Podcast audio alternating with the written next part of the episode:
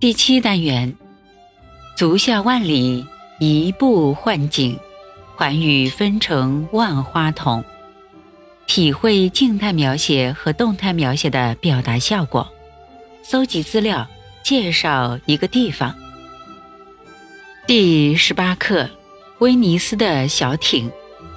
本文作者是美国的马克·吐温，译者刘正训。选作课文时有改动。默读课文，说说课文围绕小艇写了哪几个方面的内容，体会作家笔下威尼斯的动静之美，再有感情的朗读课文。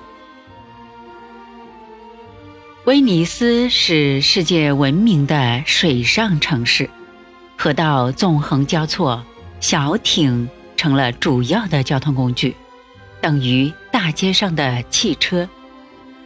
威尼斯的小艇有二三十英尺长，又窄又深，有点儿像独木舟。船头和船梢向上翘起，像挂在天边的新月，行动轻快灵活。仿佛田沟里的水蛇。我们坐在船舱里，皮垫子软软的，像沙发一般。小艇穿过一座座形式不同的石桥。我们打开窗帘，望望耸立在两岸的古建筑，跟来往的船只打招呼，有说不完的情趣。船夫的驾驶技术特别好，行船的速度极快，来往船只很多。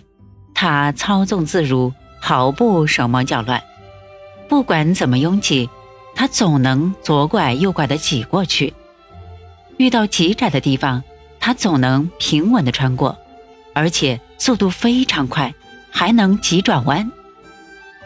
两边的建筑飞一般的倒退，我们的眼睛忙极了，不知看哪一处好。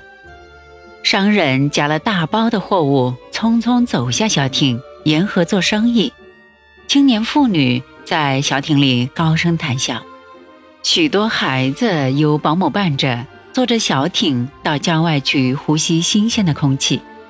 老人带了全家，坐着小艇上教堂去做祷告。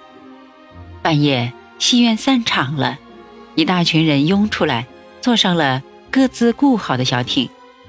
簇拥在一起的小艇一会儿就散开了。